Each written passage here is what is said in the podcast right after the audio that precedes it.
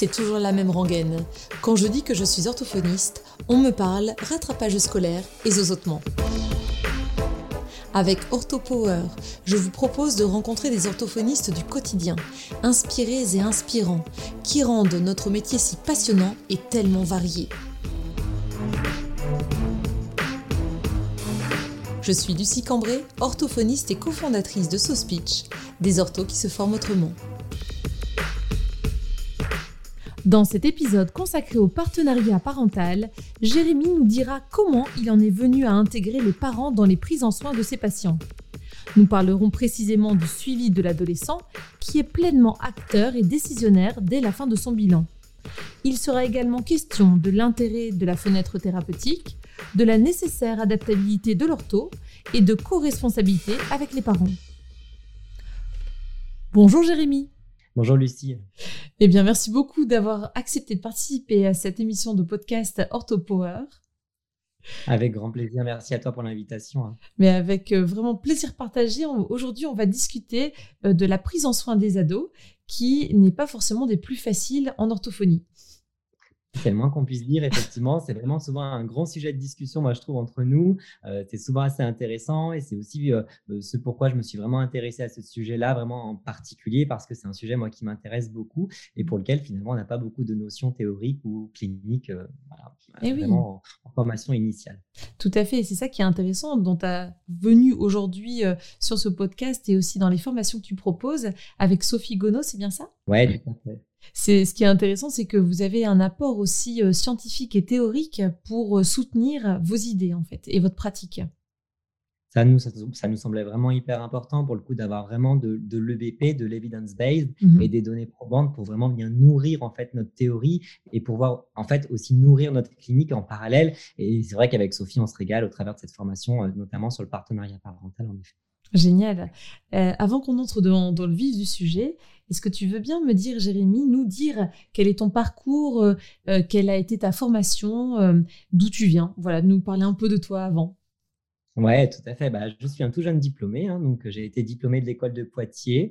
Euh, donc euh, ça fait maintenant deux ans et demi là que je suis installé en libéral dans mon mmh cabinet euh, à Brignais. j'ai toujours été libéral parce qu'effectivement c'était vraiment un, souhait de ma part de pouvoir m'installer directement dans mon propre cabinet. J'ai travaillé dès le début en, pluridisciplinaire parce qu'au début j'étais avec une sage-femme et maintenant je suis avec une orthoptiste. Mmh et depuis effectivement six mois, je suis sur un gros projet de maison de santé. Je suis en train de monter une maison de santé où on sera très praticien de santé, donc vraiment autour des troubles du neurodéveloppement. Ouais, Ça va être vraiment euh, un gros, gros projet qui me tient à cœur, dont je serai le coordinateur de soins. Mmh Donc ça, c'est euh, une nouvelle casquette finalement qui se, qui se rajoute à mon, à mon arc. Mmh et j'ai travaillé, j'ai eu la chance de travailler en fait pendant presque un an et demi aussi en EHPAD, donc dans mon cursus, et pendant un an euh, également avec Laurence Kuntz au sein de la maison Alpicare à Tassin-la-Demi-Lune, dans une maison expérimentale, un projet de recherche expérimentale autour de la coordination et des parcours de soins des enfants avec un trouble du neurodéveloppement. Waouh Donc déjà un sacré parcours alors que tu as été diplômé, tu le disais, il y a deux ans et demi, c'est ça en fait en gros. Ouais, c'est ça. Effectivement, ouais, je pense que j'ai un parcours assez atypique, euh, voilà, mais c'est peut-être aussi voilà ma, ma force euh, ma force de frappe et ma marque de fabrique. Et mmh. c'est vrai que j'ai ce côté à cette dynamique qui me qui m'est cher et qui me qui me tient à cœur. Mmh. Et c'est pour ça aussi que c'est hyper intéressant de pouvoir avoir ton témoignage aujourd'hui en tant que orthophoniste inspirant, tout à fait, et inspiré. Donc ça, c'est génial. Merci. Alors du coup, par rapport aux adolescents, ou en tout cas au partenariat parental, comment ça t'est venu cette, cette envie d'aborder ce sujet avant de, l'aborder en formation, mais déjà, euh, qu'est-ce qui t'a attiré dans ce domaine-là, dans ta pratique euh, au quotidien? Alors, si on parle du partenariat parental de manière générale, effectivement, donc j'ai fait mon mémoire euh, en quatrième et en cinquième année sur ce sujet-là, hein, donc sur l'accompagnement parental auprès des personnes en situation de vulnérabilité à la fois financière, euh, sociologique et culturelle. Donc, ça, mmh c'était extrêmement intéressant, avec notamment la diversité culturelle et linguistique, cette barrière de la langue, cette mmh. barrière sociologique. Mmh euh, et je me suis dit, on va pas assez loin, on les laisse un petit peu encore dans, dans la panade, on les laisse avec leurs difficultés. Oui, on leur donne des outils et des solutions, mais je me rendais compte qu'il n'y avait pas de transfert à la maison. Il y avait, et puis, les parents, les mamans, hein, c'était principalement des mamans, étaient un petit peu passives. Et je trouvais effectivement qu'on avait ce côté très prendre en charge, que je mmh. n'aime pas du tout pour le coup, et pas du tout ce côté mise en mouvement dynamique qui, qui, me tenait à cœur. Mmh. à la suite de ça, donc Sophie Gonneau était ma, ma prof en fait hein, pendant mes études. On a arrêté de, voilà, de, de rentrer en contact peut-être pendant, je crois, six mois. On était en contact plus informel. Et puis, je l'ai en lui disant, voilà, j'ai un gros projet à te proposer autour de la formation sur le partenariat parental. Et c'est là qu'on en est venu effectivement à, ce projet-là. Et, et c'est vrai qu'on le dit souvent en live, mais c'est pas des mots en l'air. C'est vrai qu'on n'arriverait plus à faire autrement. Et mmh. je pense que toi, c'est pareil, hein, connaissant un petit peu ton parcours. Mmh. Euh, c'est vrai que voilà, il y a, vraiment ce, côté dynamique, ce côté motivant. Les parents sont vraiment nos moteurs, nos carburants dans la prise en charge. Et, c'est vrai que c'est pour moi essentiel. Et mmh, concernant les ados de manière beaucoup plus spécifique, parce qu'effectivement, c'est la thématique de ce podcast. Oui.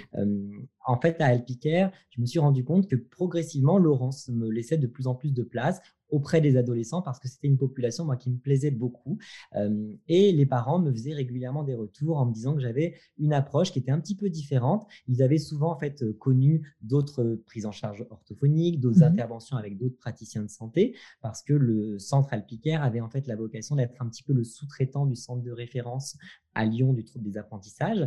Et, j'arrivais pas vraiment bien à palper finalement ce que je pouvais apporter de différent. Comme je te le disais, hein, je suis jeune diplômé, donc je, n'arrivais pas bien à comprendre encore au niveau méta ce que j'apportais de différent.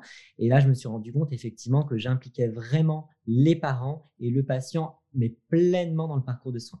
C'est-à-dire que vraiment, dès le début, dès la fin du bilan, je les confrontais un petit peu à la situation et je leur demandais de se mettre en mouvement pour trouver des solutions. Mmh. Et je pense que c'est peut-être ça qui fait la différence, effectivement, euh, avec cette population. Et oui, tout à fait. Et ton, ton discours me fait écho, euh, fait écho avec le podcast qui était consacré à la métacognition, en fait. Tu sais, avec euh, Julie et Valérie, l'idée que le patient est vraiment acteur de sa prise en soin, et donc on retrouve ça bien sûr dans de nombreux domaines orthophoniques, mais encore plus au niveau de l'apprentissage, où là on essaie vraiment de le mettre au, cœur et au, au, sein même de sa, prise en soin, en tout cas il est acteur, c'est un partenariat, d'où le nom de partenariat en effet. Effectivement, hein, donc ce, terme-là de partenariat, souvent, nous a euh, euh, comment dire, on nous a euh, euh, demandé, on nous a questionné, on nous a interrogé sur son existence et sur son origine. Beaucoup encore euh, hier soir, hein, j'étais encore en, conférence, beaucoup de, collègues se posent la question est-ce que vous êtes dans de la guidance, est-ce que mmh vous êtes dans de l'accompagnement? Et effectivement, donc comme je le disais, il y a un article hein, qui va sortir là d'ici une semaine hein, dans le dossier thématique de l'orthophoniste, le magazine L'orthophoniste, qui va venir re-entériner cette nouvelle classification terminologique qui est la guidance, l'accompagnement et le partenariat parental. Cette guidance, on est vraiment dans une relation verticale asymétrique où l'orthophoniste va être un petit peu comme un médecin, un prescripteur de mmh. directives thérapeutiques. Il va dire, voilà, il faut faire de cette façon-là, je vous demande, je vous oblige, je vous contrains à faire ça, un petit peu comme un kiné, parfois vous pourrez le faire aussi, euh, par exemple, en donnant des exercices pour se remuscler, par exemple. Euh, l'accompagnement parental, ce qui est intéressant, ce qui diffère du partenariat parental, c'est que l'orthophoniste, le, soignant, reste encore l'initiateur des objectifs thérapeutiques. C'est lui qui mmh décide en fait. Hein. Mmh. Il prend en compte un petit peu tout le contexte du patient et de l'entourage, mais ça reste lui le décisionnaire. Mmh Alors que dans le partenariat parental, ça demande une un sacré lâcher prise quand même, une sacrée bah, adaptabilité, pardon, de pouvoir aussi se dire, euh, il faut que j'arrive à lâcher prise, de dire que les parents sont pleinement acteurs, pleinement décisionnaires et ok, ils feront peut-être pas tout ce que j'ai envie, ils mmh. iront peut-être pas forcément là où j'ai envie qu'ils aillent, mais par contre, en tout cas, eux, ils seront satisfaits de mon travail et ils seront satisfaits de leur travail. Mmh. et ils seront actifs vraiment, parce que le, pire peut-être, c'est que euh, on ait une certaine passivité ou l'impression que tout se joue durant la demi-heure euh, hebdomadaire de séance orthophonique, mais qu'après on n'a pas de prise sur ce qui est fait. En tant que parent, j'entends. Hein. Exactement, en fait, c'est d'avoir ce qu'on appelle avec Sophie Gonneau ce fameux transfert écosystémique. Mmh ce qu'on explique aussi en formation, c'est que finalement, on vise à rétablir l'harmonie écosystémique. Vraiment, il y a trois écosystèmes, la famille, l'enfant et la communauté. Et c'est cette harmonie, en fait, de savoir que l'enfant, il va bien, il a du bien-être, il a une bonne qualité de vie et son adaptation sociale et scolaire, elle est pleine et entière. Et mmh. finalement, si on se on redescend nos exigences d'orthophoniste à ces paramètres-là, on se sent beaucoup plus centré, beaucoup plus efficace. Et, du coup, de facto, les prises en charge se réduisent en fait et se raccourcissent. Mmh tout à fait. C'est ça qui est intéressant aussi, c'est que on n'est pas euh, tenu de faire de l'orthophonie quand on est euh, adolescent, de l'orthophonie pendant des années. Sinon, le projet euh, qui s'annonce à très long terme est peu motivant quelque part. Et c'est ça, en fait, effectivement, parce que souvent, hein, on se pose la question, même en formation initiale, je m'en souviens, les parents qui vont vous demander et combien de temps ça va durer. Oui. Et mmh. on nous disait, on nous répondait, vous leur direz, bah, je ne sais pas, ça dépendra de votre enfant, de mmh. votre ado. Et moi, je ne réponds plus cette fameuse phrase, je leur dis, on va décider ensemble, on va essayer en tout cas d'anticiper un minimum de temps. Par mmh contre, ce dont je suis sûr, et c'est là où je sors la casquette justement de l'EBP, c'est que Cahouette, en 1995, elle dit qu'au bout de six mois, on a un début de démotivation et de désinvestissement des parents ah par rapport à l'intervention. Ah Donc en fait, finalement, ce capital de six mois, il est symbolique. Ça veut dire que finalement, tous les six mois, il faudrait qu'on se remette un petit peu en question mmh et puis de se dire, oh, là, il faudrait peut-être que j'arrête, faire une fenêtre thérapeutique et puis les laisser un petit peu euh, mettre en place tout ça à la maison. Mmh. c'est hyper intéressant parce que du coup, les, les termes fenêtre thérapeutique, c'est ce qu'on entend de plus en plus ou c'est ce qu'on faisait déjà spontanément, euh, même sans utiliser ces termes-là, mais c'est l'idée de faire une pause parce que l'enfant n'en peut plus, ou parce que euh, les parents n'en peuvent plus, parfois même le soignant n'en peut plus. En tout cas, si ça fait des années qu'on suit et qu'on aide, qu'on accompagne euh, l'adolescent depuis peut-être euh, qu'il est tout jeune en fait par exemple je pense aux troubles euh, du langage écrit ou troubles d'apprentissage c'est vrai qu'on peut tous s'épuiser finalement donc ça fait du bien de faire des fenêtres thérapeutiques c'est ça hein ah, ça me semble vraiment essentiel, effectivement, Lucie, tu vois, de, pouvoir se dire, effectivement, on a besoin de, de pauses, de fenêtres thérapeutiques. Alors nous, pour le partenariat parental, et ça se ça se, ça, se, ça s'illustre, ça se métaphorise pleinement pour les ados, c'est de se dire, on a pris la métaphore du train. Mmh. C'est-à-dire qu'on rentre tous dans le même train. Vraiment, on va entrer donc le soignant, les parents, l'adolescent, et on va tous aller vers la même destination finale, vers la même gare finale. Mmh. Cependant, moi, je leur dis, je suis plutôt à l'aise avec ça. Au bout d'un moment, vous allez me jeter du train parce que vous aurez plus besoin de moi et vous allez continuer votre chemin tout seul. Et c'est vrai que ça les fait beaucoup rire, mais ça les responsabilise, ça les mmh. co-responsabilise aussi de se dire, vous, vous allez continuer d'avancer et je suis sécure, je suis rassurée par rapport à mmh. ça et je suis rassurant.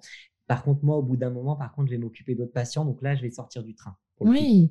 Et donc, est-ce que tu arrives à être plus précis concernant euh, les, euh, le, ces fenêtres thérapeutiques? Est-ce que tu as tendance à dire aux, vacances scolaires, on en profite pour faire une grosse pause, ou bien c'est tous les X mois Comment ça se passe? Ouais, c'est ça. Alors, en règle générale, moi, j'aime bien cette alternance des vacances scolaires. C'est Alpicaire hein, qui m'a un petit peu conditionné, endoctriné là-dedans. C'est qu'en fait, on faisait des points de mi-parcours mmh au bout de six semaines, donc à chaque vacances scolaires. Et j'ai réimpliqué et j'ai réadapté ça, en fait, dans mon propre cabinet libéral. Mmh en fait, quasiment à chaque vacances scolaires, on, se fait un point. Et mmh. euh, j'ai une seule patiente pour laquelle effectivement ça fait deux ans que je la suis. Et tu vois c'est la seule patiente hein, j'en ai ah pas ai pas beaucoup. Mais euh, et vraiment, c'est marrant parce que cette petite patiente, je la re-questionne, je la re-questionne et mmh sans cesse, elle a des nouveaux objectifs. Et ce pas des objectifs qui sont vains ou futiles. On mmh voit vraiment que c'est source de souffrance, source d'inquiétude, mmh. source d'anxiété. Donc là, ça justifie la, la, pertinence de l'intervention. Mais avec plein d'ados, effectivement, au bout d'un moment, on se rend compte qu'il n'y a plus d'objectifs parce qu'en fait, ils vont bien. Ils sont adaptés sur un plan social et scolaire. Ils ont un bien-être et une qualité de vie qui est satisfaisante pour eux. Donc après tout, est-ce qu'ils ont besoin de moi? Pas forcément. Tout à fait. Même si euh, l'écart par rapport à la norme, ou en tout cas les difficultés sont encore là, comment ça se passe? Euh, qu'est-ce, qui, fait partie de ton, référentiel? Est-ce que tu te bases euh, sur les étalonnages? Oui. Sur les, le ressenti aussi, le vécu en classe et dans, dans, dans, la communauté Tu disais le bien-être global de, de l'enfant, comment ça se passe? Ouais, alors c'est une excellente question. C'est vrai qu'avec euh, avec Sophie, s'est rendu compte qu'on apportait vraiment quelque chose d'un petit peu novateur. Ce sont des échelles d'évaluation écosystémique et fonctionnelle. Mmh. Ces échelles, elles sont vraiment essentielles parce qu'elles sont le baromètre, elles sont le thermomètre de ma rééducation. Mmh. Je viens prendre la température en fait de savoir comment ça se passe sur le plan du bien-être et de la qualité de vie, comment ça se passe sur le plan de l'adaptation sociale et scolaire, comment ça se passe sur le plan de la performance et de la compétence. Mmh. Et ça, en fait, c'est vraiment des marqueurs qui sont à la fois subjectifs, mais à la fois pleinement objectifs. Ces marqueurs, ils ont vraiment cette ambivalence-là et à la fois aussi cet intérêt d'être subjectifs parce que c'est issu du vécu et du ressenti du patient, mais ils sont à la fois objectifs parce que pour le coup, coup, ils sont normés, ils sont validés effectivement par une cotation. Donc, c'est ça qui est pleinement intéressant pour faire un point en pré-intervention et en post-intervention. Jusque-là, on s'adonnait finalement à, vouloir normaliser les scores, ou en tout mmh. cas à espérer avoir une évolution. Et pendant le bilan de renouvellement, je me suis régulièrement confronté, et surtout avec des adolescents, mmh à me dire, bah, il n'y a pas d'évolution, voire les scores ont même baissé. Mmh et alors là, le parent qui vous regarde en disant, oh, alors là, il y a un problème. Qu'est-ce qui s'est passé? Qui c'est qui a fait du mauvais boulot? C'est toi, c'est moi, c'est nous Qu'est-ce qui se passe? Et en fait, je trouve que même ça, ça nous permet de développer notre propre sentiment d'auto-efficacité en tant que thérapeute, de se dire, mmh. OK, je fais du good job, mais par contre, le, trouble, il est encore là. Quoi. Donc là, le mmh. trouble, je ne peux pas l'enlever, il est là. Mais par contre, moi, le patient, l'ado, il va mieux. Il se sent mieux, il est mieux dans ses baskets. Et donc là, ça, c'est vraiment intéressant pour le coup. Donc ça veut dire que même si les scores objectifs étalonnés euh, euh, ne sont pas normalisés, ce qui arrive de toute façon dans les, dans les gros troubles, c'est rare qu'on arrive à, normaliser, on reste avec euh, très souvent des, difficultés au niveau performance scolaire par exemple tout simplement. donc même si on n'a pas de, de, progrès à ce niveau-là, mais si le jeune va mieux, ça peut arriver de faire des, des pauses, voire des arrêts dans la rééducation en fait. Ah oui, tout à fait, effectivement. En fait, du moment qu'il n'y a plus de plainte fonctionnelle, mmh. qu'il n'y a plus de plainte écosystémique, c'est vraiment ça. On va déterminer dès le bilan la plainte fonctionnelle et la plainte écosystémique du patient. À partir du moment où il n'y a plus de plainte, il n'y a plus de souffrance, donc il n'y a plus de mmh. nécessité d'intervention. Je me rappelle encore hier en conférence, il y avait une stagiaire qui me disait, mais si les parents n'ont pas envie de se mettre en mouvement, si l'adolescent n'a pas envie de se mettre en mouvement, il bah, faut se re-questionner. Ça veut dire mmh. que si, justement, on parlait tout à l'heure de motivation, s'il n'est pas motivé est-ce que derrière, est-ce que tu es sûr qu'il a une appétence et un intérêt à venir? Est-ce qu'il a une plainte? Moi, euh, personnellement, si j'ai pas de, douleur, par exemple, quand j'étais petit, donc j'avais une scoliose, donc j'avais une nécessité d'aller chez le kiné, mmh donc j'avais une plainte pour le coup pour mon kiné. Mmh. Effectivement, j'allais le voir parce que j'avais cette douleur-là, donc j'avais une perspective d'aller mieux, de mieux être et de meilleure qualité de vie. Si ton adolescent il vient et qu'il n'a pas de plainte et qu'il vient parce que maman et papa lui mmh. prennent la main et l'emmènent un peu de force et de gré, bon gré, mal gré au cabinet, bah forcément, mmh. ça a moins de valeur et, moins d'intérêt. Après, ce qui est intéressant aussi, et c'est euh, effectivement ce que, ce que je suis en train de développer aussi au travers de, de, mon cheminement personnel et professionnel, c'est comment est-ce qu'on arrive à les motiver, à les remotiver? Parce qu'effectivement, à Alpi, j'ai rencontré plein d'ados hein, qui avaient rencontré d'autres collègues orthophonistes qui arrivaient complètement démotivés dans mon cabinet parce qu'ils avaient plus envie, ils avaient bah vraiment plus envie d'avoir une des séances d'orthophonie mmh et de trouver des objectifs en fait et surtout des activités qui soient ludo-fonctionnelles. Ça c'est vraiment essentiel, mmh. euh, notamment à titre d'exemple hein, euh, sur mon groupe accompagnement parental et partenariat parental en orthophonie qu'on peut retrouver sur Facebook. J'avais posté pendant le confinement le fameux journal du confinement. Donc ça c'est vraiment un support qui est génial. On travaille en fait de manière intra-écosystémique, en fait, de manière euh, écologique avec les photos du patient, son quotidien, ses événements de vie. C'est un petit journal de bord finalement. On vient travailler l'orthographe grammaticale. Pour des patients qui sont dysgraphiques, on peut utiliser l'ordinateur, mmh qui est aussi utilisé au collège donc, ou au lycée. Donc, c'est vraiment, pour moi, c'est un, un double effet en fait qui est vraiment ultra positif pour le patient. Mmh et puis surtout, il voit qu'on le prend en compte. On prend en mmh. considération ses besoins, ses préférences, parce que si mon patient il préfère être sur l'ordinateur que euh, d'écrire à la main, bah, après tout, pourquoi pas? Mmh Parce qu'il a le droit aussi de choisir le, mode et le format de l'intervention. Oui, tout à fait. Il faut euh, très certainement, dans, ce que tu proposes, euh, tu essaies de faire émerger la demande et aussi de, de coller aux intérêts de l'adolescent, parce que c'est vrai que l'adolescent, clairement, il a envie très souvent de faire autre chose de, sa, de son temps libre que de venir en orthophonie. On est d'accord? On est bien d'accord, hein, c'est ça. En fait, euh, alors euh, il y a Miller et Rolnick hein, qui sont euh, donc deux, deux, psychologues qui sont extrêmement intéressants, qui parlent de l'entretien motivationnel. Hein. Moi, je conseille celles, et ceux qui nous écoutent d'aller effectivement s'inspirer de, leur travail qui est vraiment très intéressant. Mmh et au travers de ce fameux entretien motivationnel, je pense que je le faisais de manière un petit peu inconsciente et implicite. Et là, effectivement, ça a mis des mots, ça a mis aussi un petit peu un concept paradigmatique là-dessus. et effectivement, euh, c'est de venir, comme tu le dis vraiment à très juste titre, venir créer et susciter la demande chez l'ado. Et euh, pour revenir, parce que ça me fait penser à ça, aux fameuses échelles écosystémiques pardon, dont je te parlais euh, juste avant, mmh ce qui est intéressant aussi, c'est quand les parents restent en demande d'orthophonie, ça c'est une question fréquente, hein, quand les parents restent en demande d'orthophonie, mais que l'ado n'a plus de plainte ou plus de besoin. Mmh. Alors là, effectivement, eh ben, je pars de ces fameuses échelles écosystémiques et fonctionnelles. Et en fait, je fais le ratio, l'écart entre la perception du parent et la perception de l'adolescent. Parce que je les fais remplir à chacun individuellement. Mmh. Et là, en fait, on se rend compte, je leur montre les scores et je leur dis, bah, voyez bien, là, c'est peut-être vous, vous êtes peut-être un petit peu trop exigeant avec votre enfant. On va mmh apprendre à lâcher prise ensemble. OK? Et alors, ça m'est arrivé à de très rares cas d'orienter vers une thérapie systémique ou une thérapie familiale parce que là, vraiment, on était sur des profils bien spécifiques. Mais en tout cas, quand l'exigence reste forte, soit on fait un arrêt, soit on oriente par exemple vers une méthodologue, ou on mmh. oriente vers du soutien scolaire. Enfin, c'est assez intéressant en fait de redynamiser le parcours de soins de notre patient. Ah, c'est génial. Est-ce que tu as des références bibliographiques, Jérémy Peut-être euh, euh, des, mmh, le partenariat, la base, on va dire, euh, du partenariat parental en orthophonie? Alors, je ne sais pas si ça existe au niveau de la littérature, des, des références à conseiller aux personnes qui s'y intéresseraient grâce à ton intervention et qui aimeraient creuser un peu le sujet via des, des bouquins l'ouvrage de référence, à mon sens, hein, c'est euh, l'ouvrage de Françoise Coquet, Les parents au cœur de l'intervention orthophonique, hein, mmh. qui a été édité en 2017. Voilà, c'est vraiment une petite bible parce qu'effectivement, elle fait vraiment une revue, elle retrace toute la littérature et tout ce qui existe sur un plan théorico-clinique. Mmh. Donc ça, c'est vraiment extrêmement intéressant. Donc c'est vraiment celui que je vous conseille en premier pour aller effectivement vous sensibiliser à cette approche.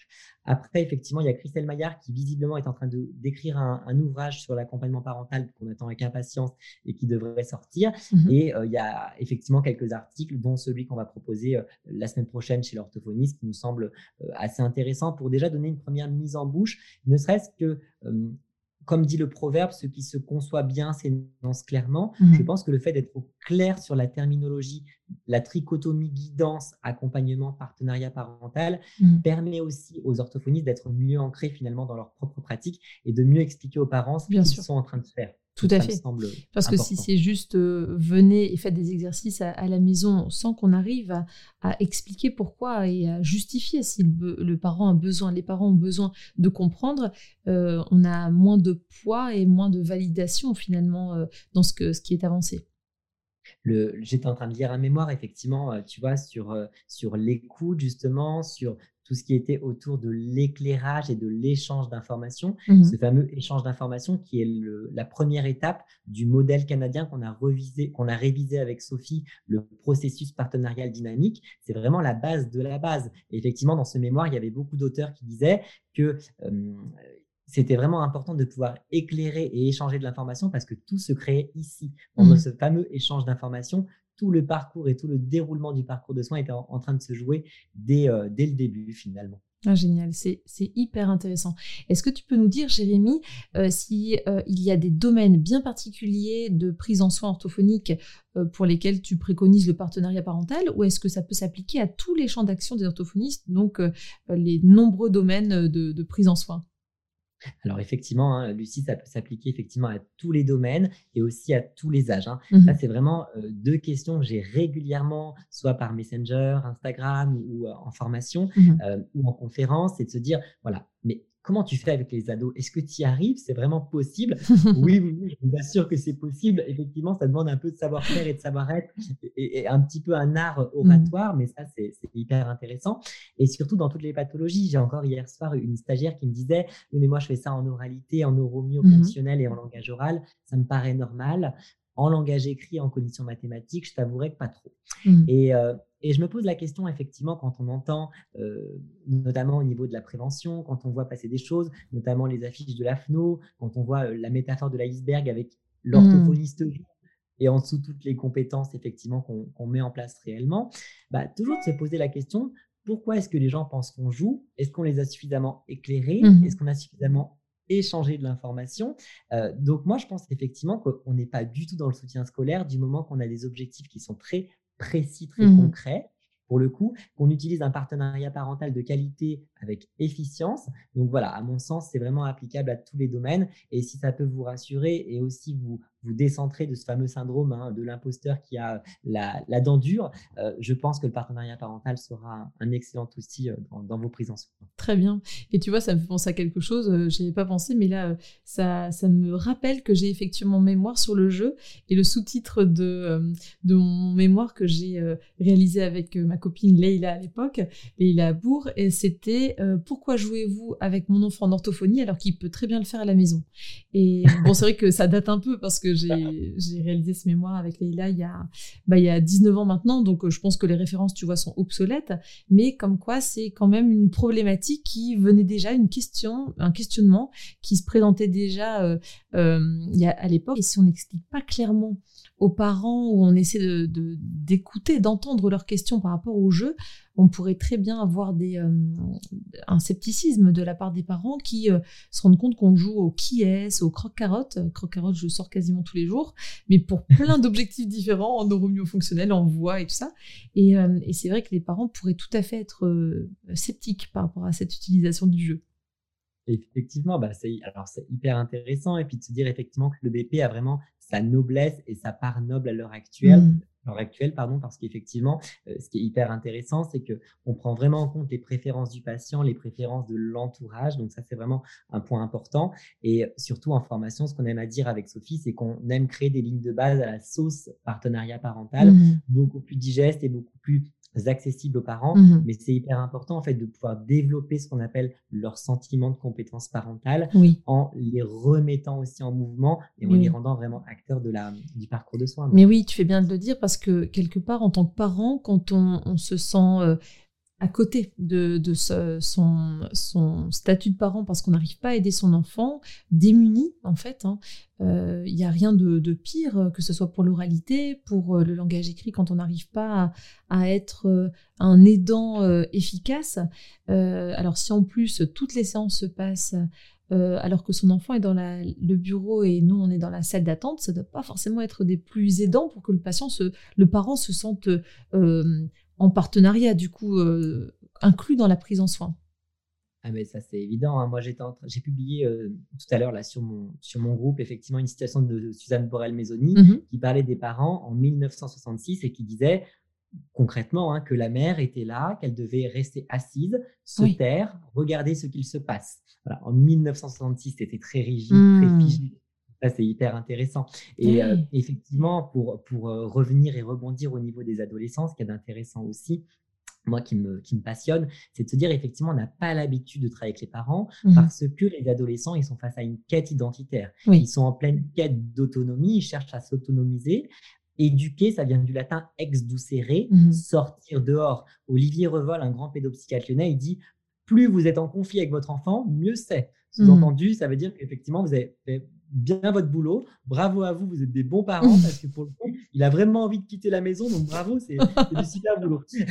et du coup, effectivement, de se dire, euh, il va falloir récupérer cette diade-là, adolescents-parents, pouvoir garder leur perspective et leur quête identitaire, leur quête d'autonomie quand même en arrière-fond, mmh. tout en néanmoins essayant d'instaurer une relation collaborative. Donc ça, c'est vraiment mmh. très subtil et très intéressant. Et pour le coup, je pense que le fait de passer par ce partenariat parental auprès des adolescents, c'est vraiment important. Ça permet vraiment de réduire les exigences parentales, mmh. ça réduit les crises, ça réduit les tensions, ça améliore le bien-être familial. Pour moi, c'est vraiment, c'est que des points positifs. Il y a très très peu de points négatifs. Il y a certains parents avec qui ça marche pas, c'est normal c'est OK, c'est acceptable. Mais il faut toujours se questionner. Pourquoi ça ne marche pas? Est-ce que je n'ai pas mis en place ce qu'il fallait? Est-ce que le parent n'est pas disponible? Est-ce qu'il n'a pas envie? Mais en tout cas, ça vaut quand même le coup de, tenter la chandelle pour le coup. Oui, tout à fait. Et concrètement, comment ça se passe avec les ados? Est-ce que tu leur proposes que la séance se fasse seulement avec lui, avec eux? Ou alors tu inclus les parents directement en disant voilà, toutes les X séances, ça sera une séance avec le parent Ou toutes les séances se passent avec les parents? Comment ça se passe au cas par cas? Alors, c'est très souple. Hein. Moi, je suis hyper mmh souple. Euh, effectivement, euh, je trouve que c'est. Alors, il y a plusieurs choses qui me viennent en tête qui sont assez intéressantes, euh, notamment quand je présente des outils. Là, pour moi, c'est essentiel qu'ils soient là, effectivement, les parents, mmh ou quand je présente effectivement les lignes de base qui doivent être reprises à la maison. Donc, voilà, je leur propose effectivement qu'on réfléchisse ensemble au travers d'un outil qui s'appelle le PIOC, le mmh plan d'intervention orthophonique concerté. On réfléchit vraiment tous ensemble aux modalités pratico-pratiques de l'objectif thérapeutique donc ça, c'est vraiment un point important. Donc là, il faut vraiment que les parents soient là, soient disponibles. Il y a également, bien évidemment, pendant la restitution de bilan, pendant mmh. les points de mi-parcours. Et sinon, régulièrement, on échange aussi par mail, par téléphone. Voilà, moi, je suis assez disponible là-dessus pour me rendre euh, en tout cas acteur et pour me rendre interlocuteur des parents. Mmh. Néanmoins, euh, je trouve ça assez intéressant de laisser le patient pleinement décider à quel moment le parent va sortir, parce qu'en fait, de façon assez implicite, ça se fait naturellement. Mmh. Dans la salle d'attente, là, moi, je me rappelle d'un petit garçon qui s'appelle Lazare, euh, qui dit à sa maman, bon, allez, là, c'est bon, par contre, je vais rester avec Jérémy, là, parce qu'aujourd'hui, j'ai pas besoin de toi, merci, ça va mmh. aller.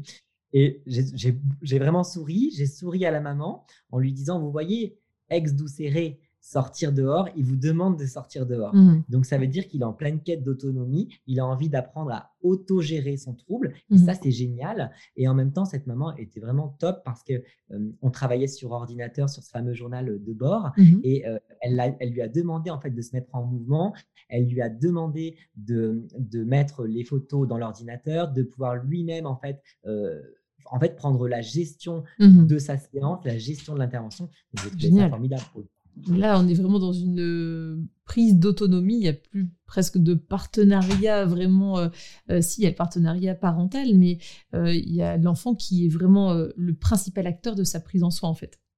En fait, je pense effectivement que ce mot partenariat, alors non seulement il n'a pas été choisi au hasard, hein, mmh comme on le dit avec Sophie, c'est pas un mot du tout qu'on a choisi au hasard, il vient d'un modèle canadien qu'on a révisé, enfin en mmh tout cas de deux modèles théoriques, parce qu'il y en a deux. Il y en a un qui s'appelle le modèle du partenariat patient, effectivement, euh, donc qui est euh, qui a été construit et élaboré par l'équipe de Montréal, par Marie-Pascale Paumet en 2015. Donc là, qui est vraiment très intégré dans, mmh son entièreté, les dents de la personne âgée, les dents dans le sens du parent, les dents dans le sens de l'enfant aussi. Hein. donc ça, c'est extrêmement intéressant. Et il y a euh, Montfort, lui, effectivement, à partir de 2004, qui a parlé de, ce fameux, euh, de cette fameuse démarche partenariale. Et c'est effectivement ce modèle, nous, qu'on a repris, qu'on a révisé et adapté à l'orthophonie pour, pour cibler à la fois notre évaluation et notre intervention. Ah, super. Et comment ça se passe du coup avec les personnes âgées? Oui, comme tu l'évoquais, justement, ce sont les aidants que tu inclus aussi dans la prise en soin. C'est ça hein? Effectivement, euh, j'ai une stagiaire hier qui me disait qu'elle était en formation avec Geoffrey Trochesec mmh et c'était assez intéressant. Elle me dit Mais Jérémy, euh, vraiment, c'est chouette. Euh, tu parles du partenariat comme Geoffrey en parle avec les aidants. Toi, tu en parles de façon équivalente avec les parents. Mmh et, c'est pour ça que je te disais que le partenariat mmh. a ses nobles lettres en ce moment parce qu'effectivement, c'est un concept qui est applicable et transposable à toutes les pathologies et, vraiment à tous les âges. Exactement. Bah voilà. En fait, ce qu'on propose avec Sophie, c'est vraiment une démarche méthodologique au travers de cette formation euh, pour pouvoir en fait guider et changer un petit peu les mœurs et les pratiques mmh. cliniques pour pouvoir vraiment, euh, alors j'aime pas ce terme de bouleverser, il y a plein de collègues qui utilisent ce terme de bouleverser la pratique, mais en tout cas modifier peut-être profondément les pratiques euh, orthophoniques. Oui, tout à fait. Et la rénover un peu, peut-être lui apporter bah, juste du punch peut-être et, euh, et avoir un petit coup de, dynamisme peut-être dans nos pratiques. Il y a une collègue qui disait ça sur Facebook. Elle disait euh, merci à vous de nous apporter la, clinique orthophonique de demain. Mhm. Et j'ai trouvé ça, moi, ça m'a beaucoup ému. Hein, je ne te cache pas que ça m'a beaucoup touché, effectivement, mhm. de lire ça, parce qu'effectivement, euh, je ne considère pas que ni notre entrée dans notre exercice, ni notre âge, ni mhm. nos formations initiales ou continues ne soient un déterminant de ce qu'on fait c'est effectivement c'est tout le dynamisme et toute l'envie qu'on nous porte derrière. Et, ça, les parents, ils y sont sensibles. Hein. Quand ils sentent que tu es quelqu'un de, motivé, que tu as envie de t'intéresser effectivement à leur parcours de soins, mmh. et ils sentent que tu es à côté d'eux, pleinement à côté d'eux, et que tu es à la recherche des solutions, mmh. là, effectivement, je sens la différence. Oui, tout à fait. C'est une sorte de, d'énergie qui est insufflée dans toute la prise en soin et dans, euh, dans tout ce système de, soins euh, dans lequel les, parents et l'enfant sont inclus, bien sûr, et partie euh, tu me fais penser, ouais, effectivement, tu me fais penser à un truc qu'on a théorisé aussi. Euh, notamment au niveau du soignant. On a essayé de chercher toutes les caractéristiques qui pouvaient être nécessaires à une démarche partenariale, et notamment dans les caractéristiques, par exemple, auprès des ados. Mmh il y a un truc hyper intéressant, c'est la posture. Mmh. En fait, moi, tu vois, au niveau de ma posture, donc quand je reçois les patients, j'ai des fauteuils hein, qui sont super sympas, hyper confort pour l'anamnèse et puis pour le pré-bilan. Et, et j'hésite pas à m'avachir légèrement, à mmh. me, tu vois, à m'adosser vraiment au dossier pour sentir que déjà je suis dans cette posture en fait d'ouverture, de communication. Mmh. Et l'ado, souvent, il me regarde, il sourit, il se dit ah bah tiens, il a l'air sympa ou il a l'air cool. Mmh. Tu vois, c'est pas rigide, c'est pas fermé. Je suis pas, je suis pas. Euh, déjà, on n'a pas de blues, déjà c'est hyper important. Tu vois, c'est tous des petits signes verbaux qui sont hyper intéressants. Et comme tu le dis, la posture et l'énergie euh, du praticien, elle est, elle est, elle est déterminante hein, dans la mise en place du partenariat au sens large et du partenariat parental, bien évidemment. Tout à fait. Alors, on n'a pas toujours l'énergie euh, qu'on aimerait avoir euh, euh, dans la journée au bout de X rendez-vous, mais c'est vrai que on sent que les, les, séances dans lesquelles, enfin, en tout cas, je parle pour mon cas, euh, bien sûr, euh, les séances dans lesquelles j'étais moins, euh, moins énergique et moins en forme, ben, en général, ça s'est un peu moins bien passé aussi au, niveau du patient. Bien sûr qu'il y a quelque chose qui, qui, qui passe dans la relation et qui fait que si je suis hyper en forme et que voilà, je trouve que la séance va être bien meilleure en général. En fait, c'est ça, il y a vraiment une synergie qui se mmh. passe, c'est marrant ça parce que moi, donc là, j'ai eu quasiment huit bilans d'oralité là, cette semaine. Mmh et, effectivement, au huitième, je me suis senti un petit peu en, mode roue libre, pour le coup, un peu en mode routine. Mmh. Et, je me suis senti un petit peu moins impliqué dans mon bilan. Mmh et j'ai senti effectivement que le partenariat se créait parce qu'effectivement, la maman avait plein de connaissances, plein de ressources, plein de savoirs expérientiels. Mais pour autant, j'ai senti que j'insufflais pas forcément cette dynamique que j'insufflais habituellement. Mmh Donc, je pense vraiment effectivement que, que c'est hyper important. Euh, je peux pas donner de bons conseils pour ça, peut-être mmh. à part euh, réviser effectivement son agenda. Moi, euh, je t'avoue que c'est quelque chose que j'ai choisi. J'ai mmh. choisi de modifier mon planning effectivement, euh, notamment bah, pour me consacrer davantage à la formation et à la lecture d'articles, à la recherche aussi. Hein, ça, c'est des choses qui me, qui me passionnent, mais aussi pour être plus investi en fait dans mon quotidien et plus investi auprès de mes patients. Là, je suis à 45 séances par semaine, tu vois, ce qui est mmh très confortable, euh, mais ce qui me permet d'avoir vraiment des séances de qualité aussi tout au long de la semaine. Donc ça, c'est mmh. essentiel. Et merci au confinement de me l'avoir euh, euh, permis de conscientiser effectivement tout ça. Oui, tout à fait. C'est un petit peu ce que j'ai observé au niveau de ma pratique. Moi, j'ai l'impression que si j'ai beaucoup, beaucoup de séances dans la semaine, je suis moins performante et moins dans l'accueil du, patient et moins à l'écoute. Donc finalement, je préfère aussi réduire mon nombre de patients pour euh, être plus opérationnel en fait. Ça, c'est hyper important, effectivement, de se dire voilà, qu'on vise plus la qualité. Mmh. Euh, c'est sûr que la différence entre le salariat et le libéral, c'est euh, quand même effectivement deux, deux, façons de faire et deux pratiques qui sont complètement différentes. Mais je pense effectivement qu'il faut qu'on arrive à trouver nos ressources parce que, mmh. effectivement, derrière, on a des gens qui comptent sur nous. Mmh. Ça, c'est vraiment essentiel. Et notamment, bah, les adolescents, en fait, ils sont déjà, comme tu le disais, parfois de manière un peu euh, physiologiques et puis mmh. notamment neurobiologiques, ils sont euh, complètement euh, démotivés parce qu'il y a les hormones qui sont passées par là en toute route et qui prennent aussi beaucoup d'énergie, qui utilisent mmh. beaucoup d'énergie. Et si effectivement face à eux, ils ont quelqu'un qui n'est pas vraiment disponible sur le plan cognitif, qui n'est pas vraiment dedans, qui n'est pas mmh. pleinement dans sa séance. Souvent, on a tendance à dire oh, allez, je le laisse sur une activité, après tout, il va se débrouiller tout seul. Ok, mais moi, je préfère avoir des séances qui soient courtes, je préfère avoir des prises en soins qui soient courtes, et pouvoir mmh. me focaliser pleinement auprès de mon patient. Alors oui, il y a plein de gens qui me demandent, mais ça doit être fatigant, ça doit être énergivore à la fin de la semaine. Oui, ça l'est, je le confirme. Mais ça laisse surtout, moi je trouve au début, parce qu'une fois que la machine elle est lancée, une fois mmh. que le partenariat il est en route, souvent c'est eux qui vont te réinsuffler de l'énergie en retour. Mmh. Et c'est là que dans une spirale positive ou un cercle vertueux, parce que du coup c'est eux qui vont être un petit peu ton carburant pour le coup. Mmh. Euh, Tout à fait. C'est vraiment chouette cette relation. Hein. C'est hyper intéressant. Concrètement, Jérémy, est-ce que tu peux nous dire un petit peu comment ça se passe pour l'ado euh, qui a choisi d'assister euh, seul à ces séances d'orthophonie? Euh, Donc, on imagine que les parents ont bien été mis au, au, diapason de ce que vous, alliez travailler tous ensemble pour l'ado, en fait, pour lui. Donc, lui en premier, bien sûr. Est-ce qu'il repart avec des choses à faire à la maison? Est-ce qu'il a des sortes d'entraînement Parlons par exemple du langage écrit, si c'est un ado qui vient pour l'orthographe grammaticale, imaginons. comment ça se passe au niveau de, du transfert de ce qui est acquis en séance au quotidien? Effectivement, alors là, c'est une question vraiment qui me, qui me passionne là et effectivement qui va me susciter mon, ma curiosité, mon intérêt et puis mon, mon appétence. Pour le coup, c'est vrai effectivement de se dire, j'essaie d'être toujours le plus ciblé possible sur le transfert écosystémique, mmh. c'est-à-dire que tout ce que je fais au cabinet, pouvoir le transférer à l'extérieur. Donc, alors si on prend l'affluence en lecture, parce qu'il se mmh peut qu'on ait des ados hein, qui ont encore des difficultés au niveau de l'affluence en lecture. Mmh euh, ce qui va être intéressant au niveau de l'affluence en lecture, ça va être notamment de faire des lignes de base, de pouvoir en fait reprendre. Là, notamment chez Cité Inspire, il y a en quatrième vitesse qui est sorti, qui est vraiment génial, qui est étalonné en plus par niveau. Donc là, typiquement, on va pouvoir utiliser ce, type d'activité qui est très intéressante.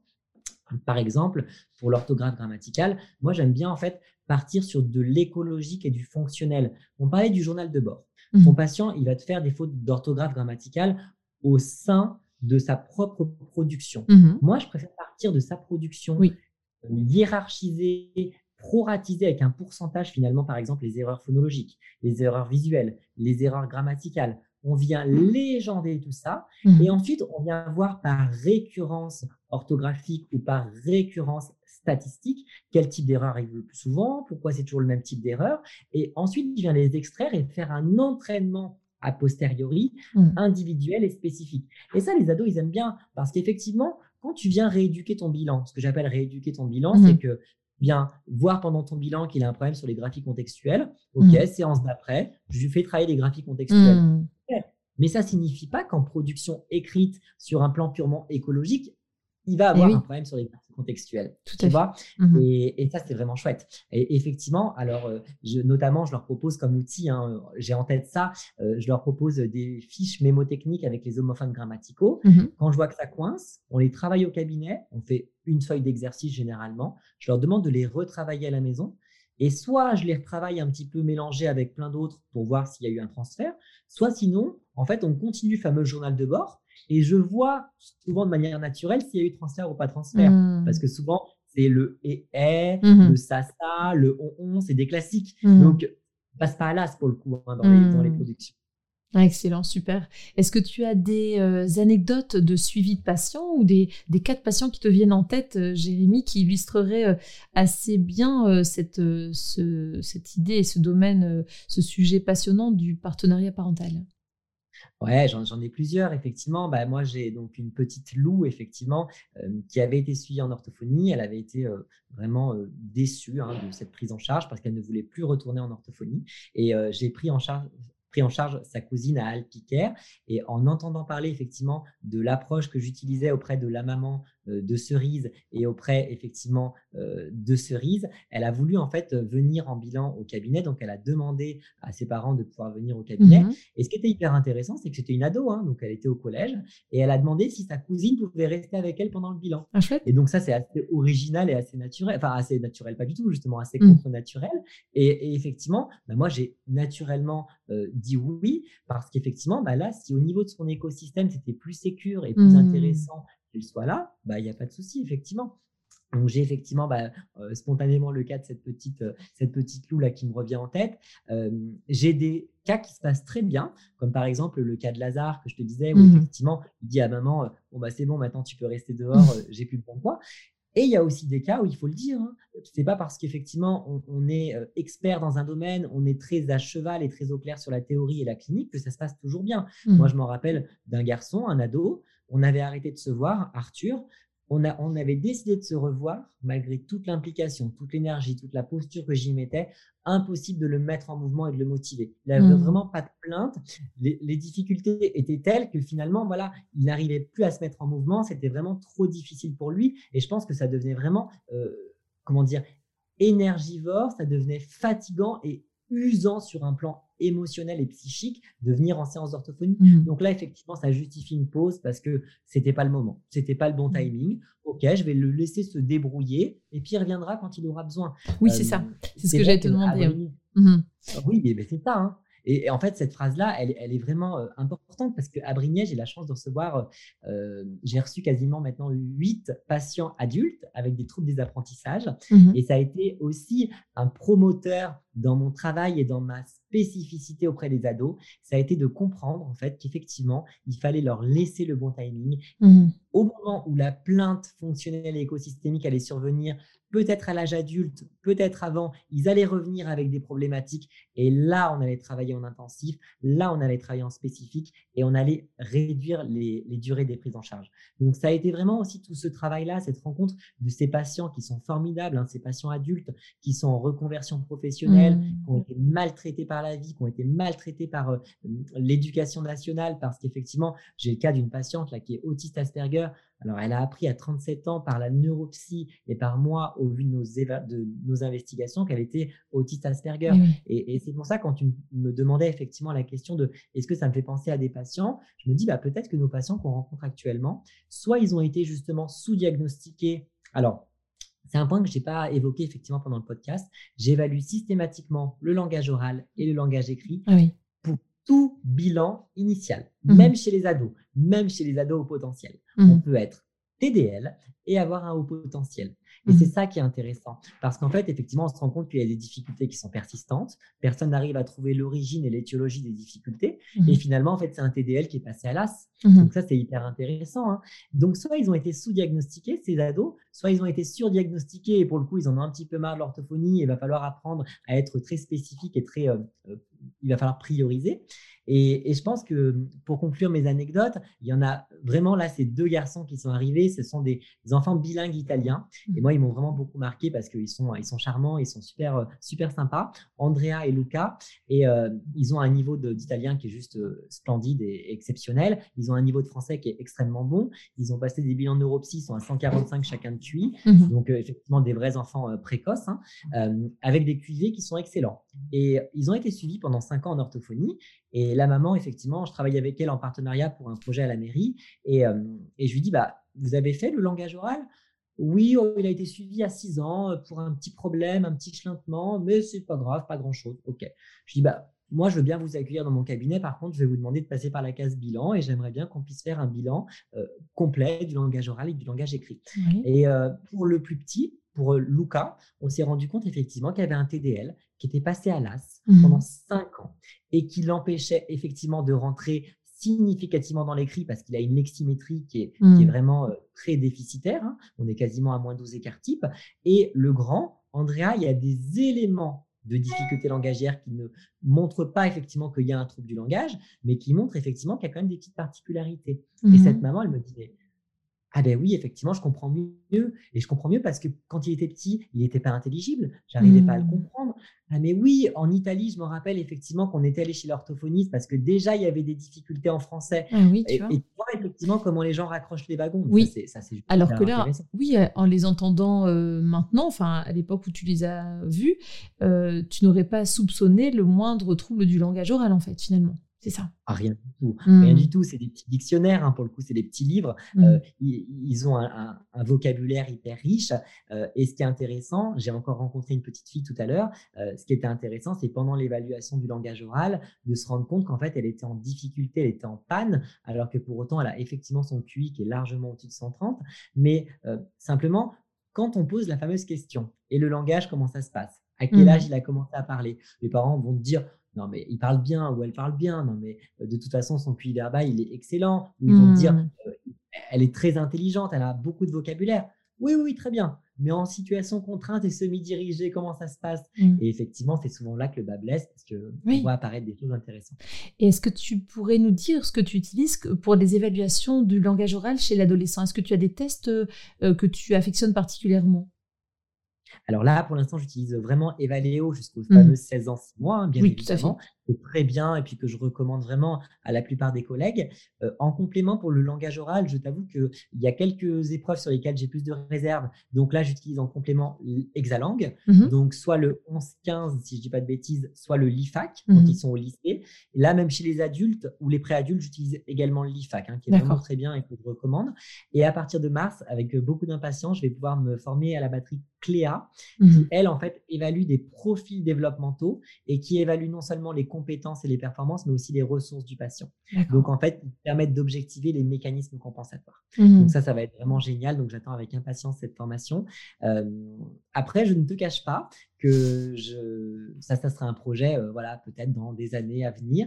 Euh, j'aimerais vraiment pouvoir euh, rentrer en contact avec une équipe de recherche pour pouvoir travailler là-dessus, justement, sur l'établissement d'une batterie qui soit peut-être un peu plus formelle. Je trouve mmh. qu'à l'heure actuelle, les ados, c'est un peu les parents pauvres, effectivement, de mmh. l'évaluation. Il y a des choses qui existent, mais pour des troubles très fins, très subtils, et puis un petit peu funky, quoi, pour le coup. Hein, mmh. à l'époque 2021, Instagram, Facebook, peut-être d'avoir des évaluations un peu plus funky. Donc, eh oui, pourquoi pas dans quelques années travailler là-dessus. Quelle très bonne idée. Et, mais du coup, tes journées durent combien d'heures 24.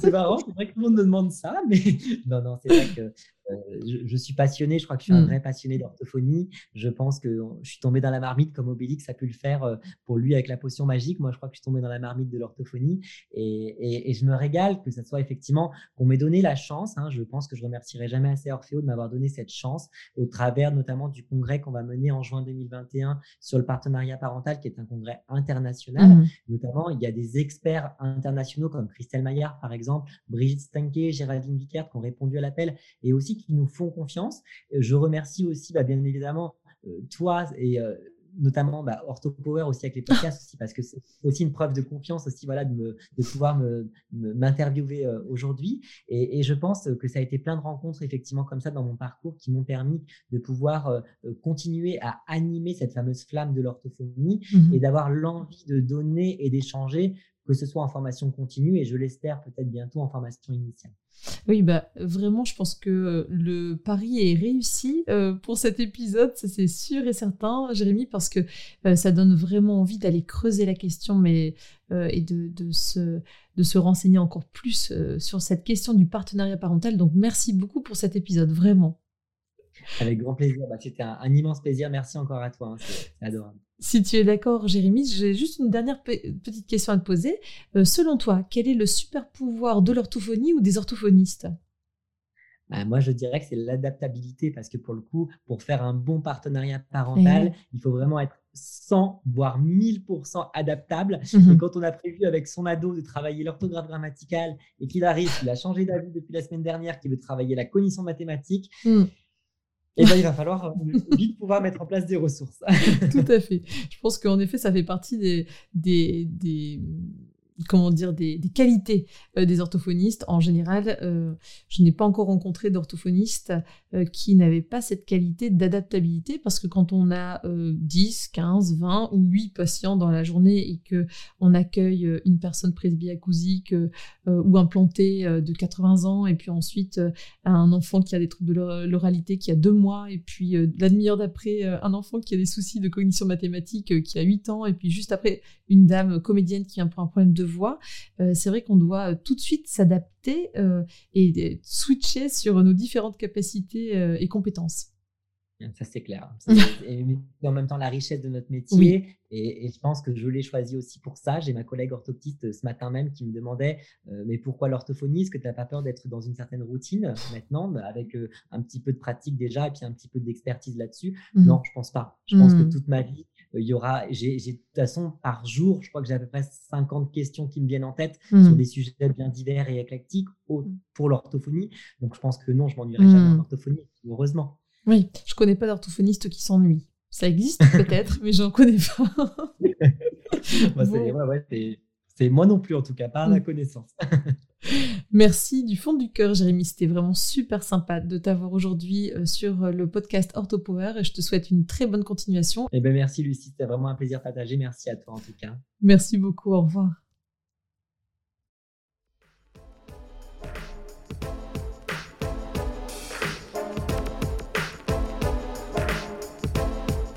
Voilà, j'espère que ce nouvel épisode d'Orthopower vous a plu.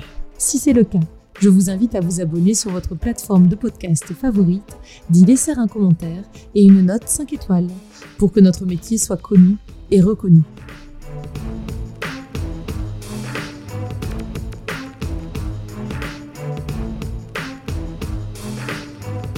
Orthopower